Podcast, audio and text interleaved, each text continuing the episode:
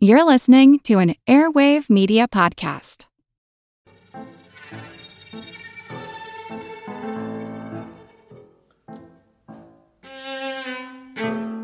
Before the Mercury program began in 1958, doctors at NASA were worried about how our bodies would function without the gravity in which we had evolved for hundreds of thousands of years.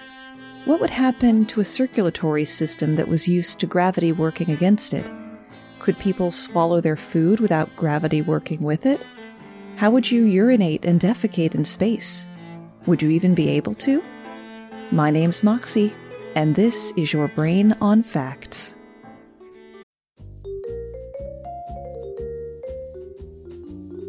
Do you love history but hate when it's stuffy and boring? Well, look no further and join me, Katie Charlwood, your friend, the neighborhood social scientist and reader of books, as I delve into unsolved historical mysteries, murders by gaslight, and of course, women who have been misrepresented through all time. On Who Did What Now, the history podcast that's not your history class. Listen wherever you get your podcasts. Everyone talks about how we went to space, but very few of us stop to wonder how astronauts go in space. Alan Shepard's 1961 space flight, which would make him the first American man to reach space 23 days after Russian Yuri Gagarin, was only scheduled to be a 15 minute mission, just long enough to slip the surly bonds of Earth and get 116 miles or 187 kilometers high and come back down. The launch procedure leading up to that was scheduled to take five hours, during which officials figured Shepard could hold it. A series of launch delays meant that Shepard ended up spending a total of eight hours strapped to the lone seat of the Mercury capsule by a 12 point restraint system. There would be no hopping up quickly to go to the bathroom. Man, I've gotta pee, Shepard finally radioed to Control. They refused to let Shepard get out, so he threatened to pee in his suit. Control worried that the urine would short out the medical sensors and electrical thermometers. Finally, they relented and switched the suit's electronics off. A loud, drawn out, ah, could then be heard. Picture Tom Hanks's first scene in A League of Their Own. So the first American went into space soaked in his own pee. NASA had been considering how people would pee in space, but Shepard's flight bumped it up the priority list.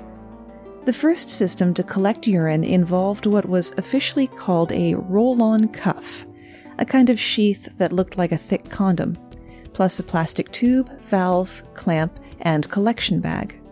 The system tended to leak, but the main problem was the sheath kept coming loose, leaving astronauts soaking in pee.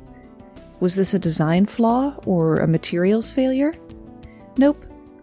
The sheaths came in small, medium, and large sizes all of the astronauts requested the large sheath, whether or not they actually needed the large. Subsequently, the astronauts referred to the sheath sizes as extra large, immense, and unbelievable. The lack of gravity creates complications before urine can even leave your body. You don't feel the signals of a full bladder the way you do on Earth. With standard gravity, urine collects on the bottom of the bladder and stretches as it fills.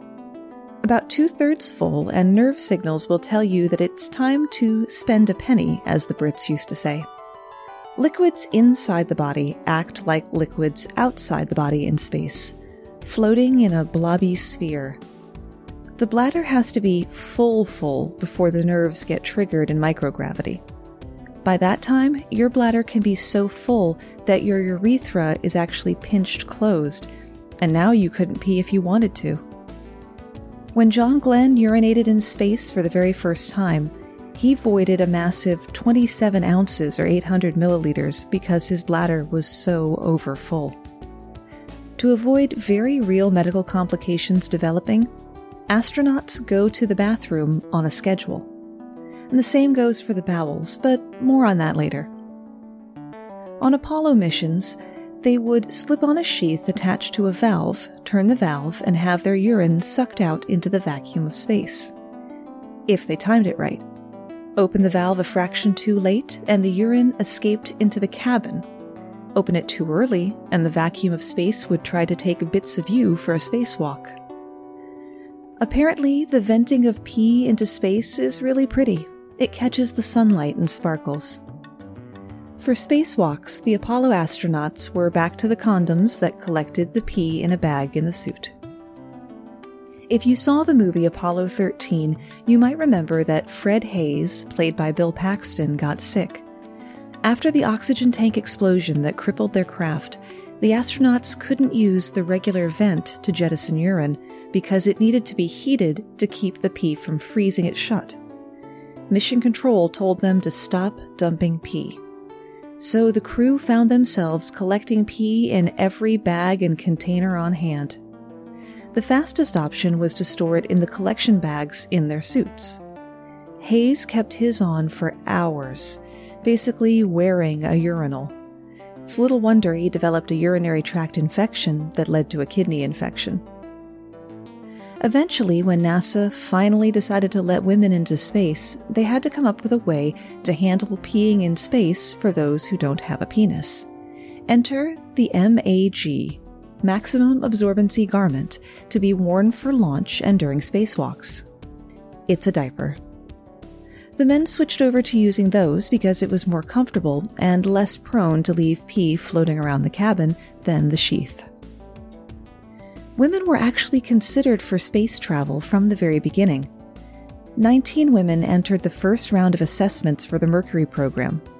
13 of them passed, including a mother of eight, who probably found the testing to be a pleasant break from her regular days. In many ways, women might be better suited to space travel than men. We're smaller, which means we require less weight on the payload the test subjects had better cardiovascular health and lower oxygen consumption. Because more of our body mass is at our hips rather than on our chest, we can tolerate higher G forces without passing out. The pre Mercury females also outperformed the men on isolation and stress tests. Despite all of this, the women were dropped from the program. Later known as the Mercury 13, the women went to Congress to fight the ruling, but by then the United States was in the midst of the moon race. Putting a woman into space was seen as a distraction, in part because the Soviet Union had already sent a woman into space, Valentina Tereshkova, and that was derided as just being a publicity stunt. I'd like to tell you how Tereshkova peed during her three days in space in 1963, but my research turns up no verifiable results. Given procedures used for pilots in some circumstances at the time, it's likely that she had a catheter in place. During Mercury Project, astronauts did not need scientific training. They simply needed a bachelor's degree. Well, needed. John Glenn didn't have one. As for flight training, astronauts needed to be a graduate of a test pilot school with a minimum of 1,500 hours of flying time and be a qualified jet pilot. Test pilots were needed not only because of their nerves of steel when dealing with experimental vehicles, but because test pilots are trained to take notes while piloting and to deliver clear reports afterwards. But this criteria eliminated female pilots because the only qualified test pilot schools didn't accept women. Mind you, during World War II, the women Air Force service pilots were responsible for training male pilots and towing planes for live ammunition practice, as well as ferrying and testing aircraft. In many cases, those women logged more flight hours than their male counterparts. But they didn't have a certificate when it was all over. That was the 1950s. It would be 1983 before an American woman got to space. So it's little wonder women weren't a consideration when creating the vehicles, tools, amenities, policies, etc. The gender bias carried over from program to program. That's how we ended up with the March 2019 headline First all female spacewalk won't happen, not enough medium sized suits. Flight engineer Christina Koch and Anne McClain were coincidentally scheduled to do a spacewalk together on the International Space Station, but NASA had to swap one of them out because there was only one spacesuit that was the correct size for either woman. The suits, known as extra vehicle mobility units, were designed 40 years ago, based on the designs of the Apollo mission at a time when the astronauts were all men. Only four of the original 18 suits are still rated for spaceflight, and all of those were already on the space station. NASA first planned to have extra small, small, medium, large, and extra large spacesuits. For budgetary reasons, the extra small, small, and extra large suits were not made. However, many of the male astronauts didn't fit into the size large suits, so the extra large was brought back, but the smaller sizes never were.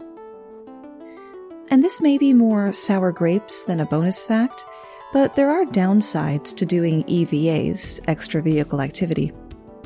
Fingernails. The hard rubber fingertips of the bulky, thick gloves on the suit can drag against your fingernails hard enough to cause them to delaminate or even pull them out. Some astronauts will pull theirs out in advance rather than waiting for the glove to do it.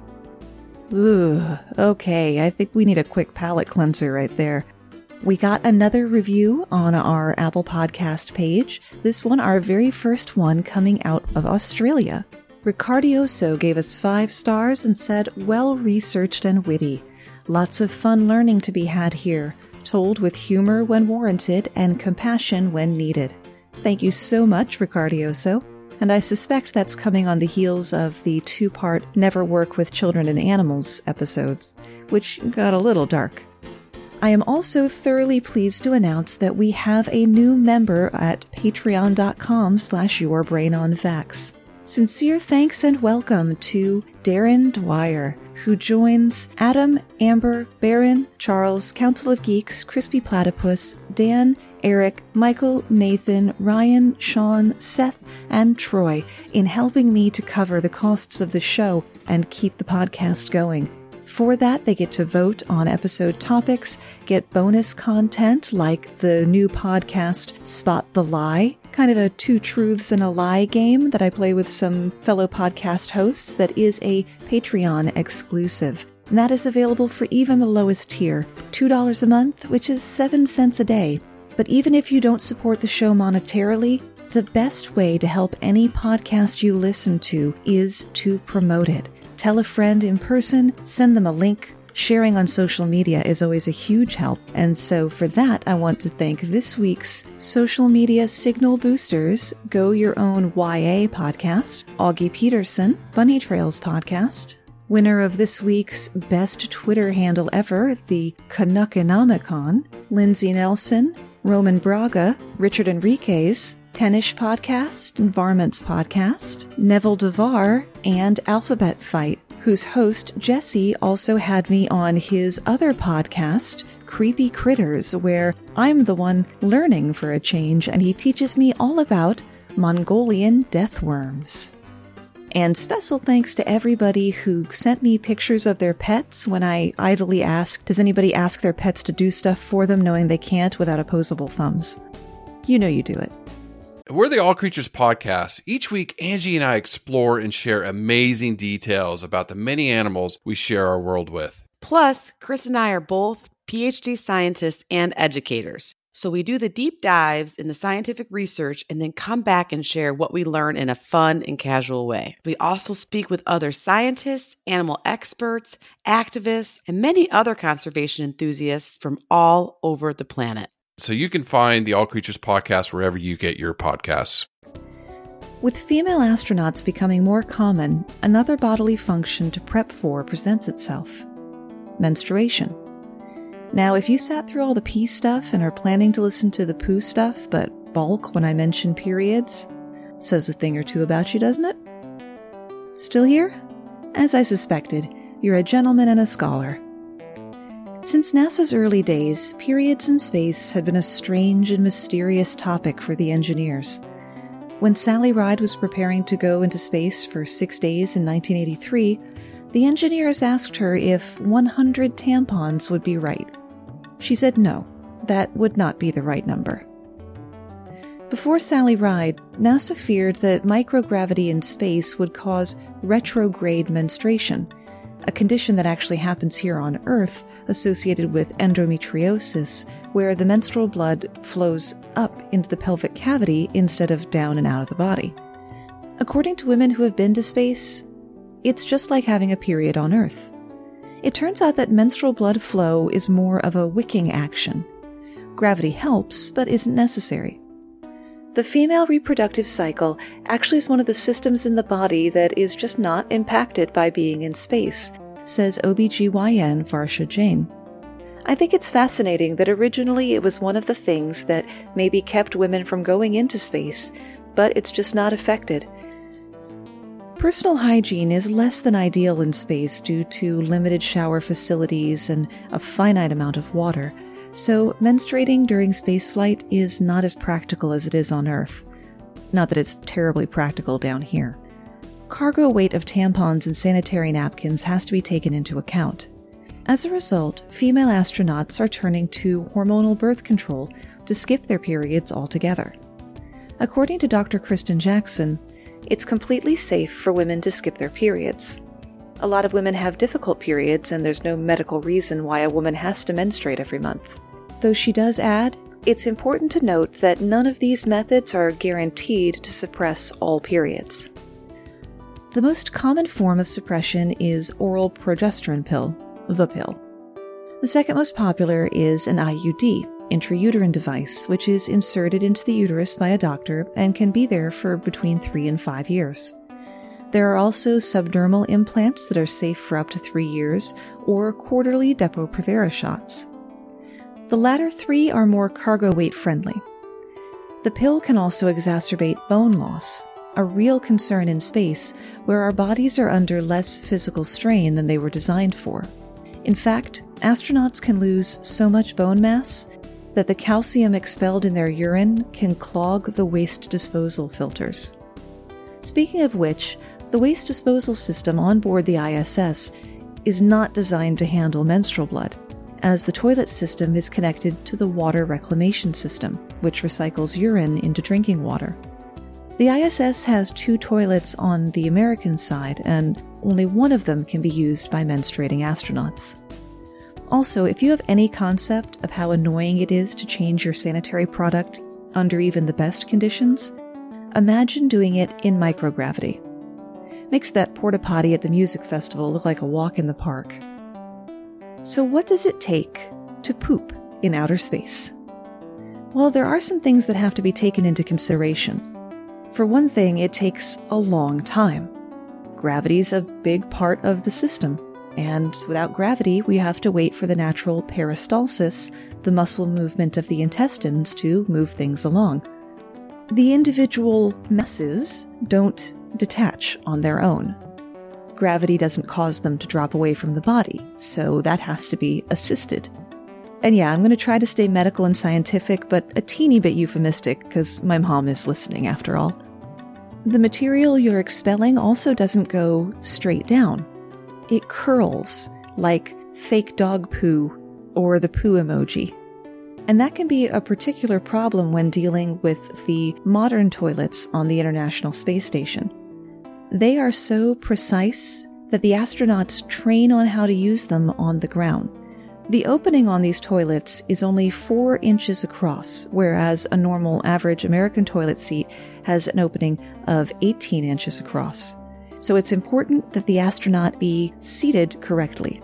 To this end, there is a positional trainer at the Johnson Space Center.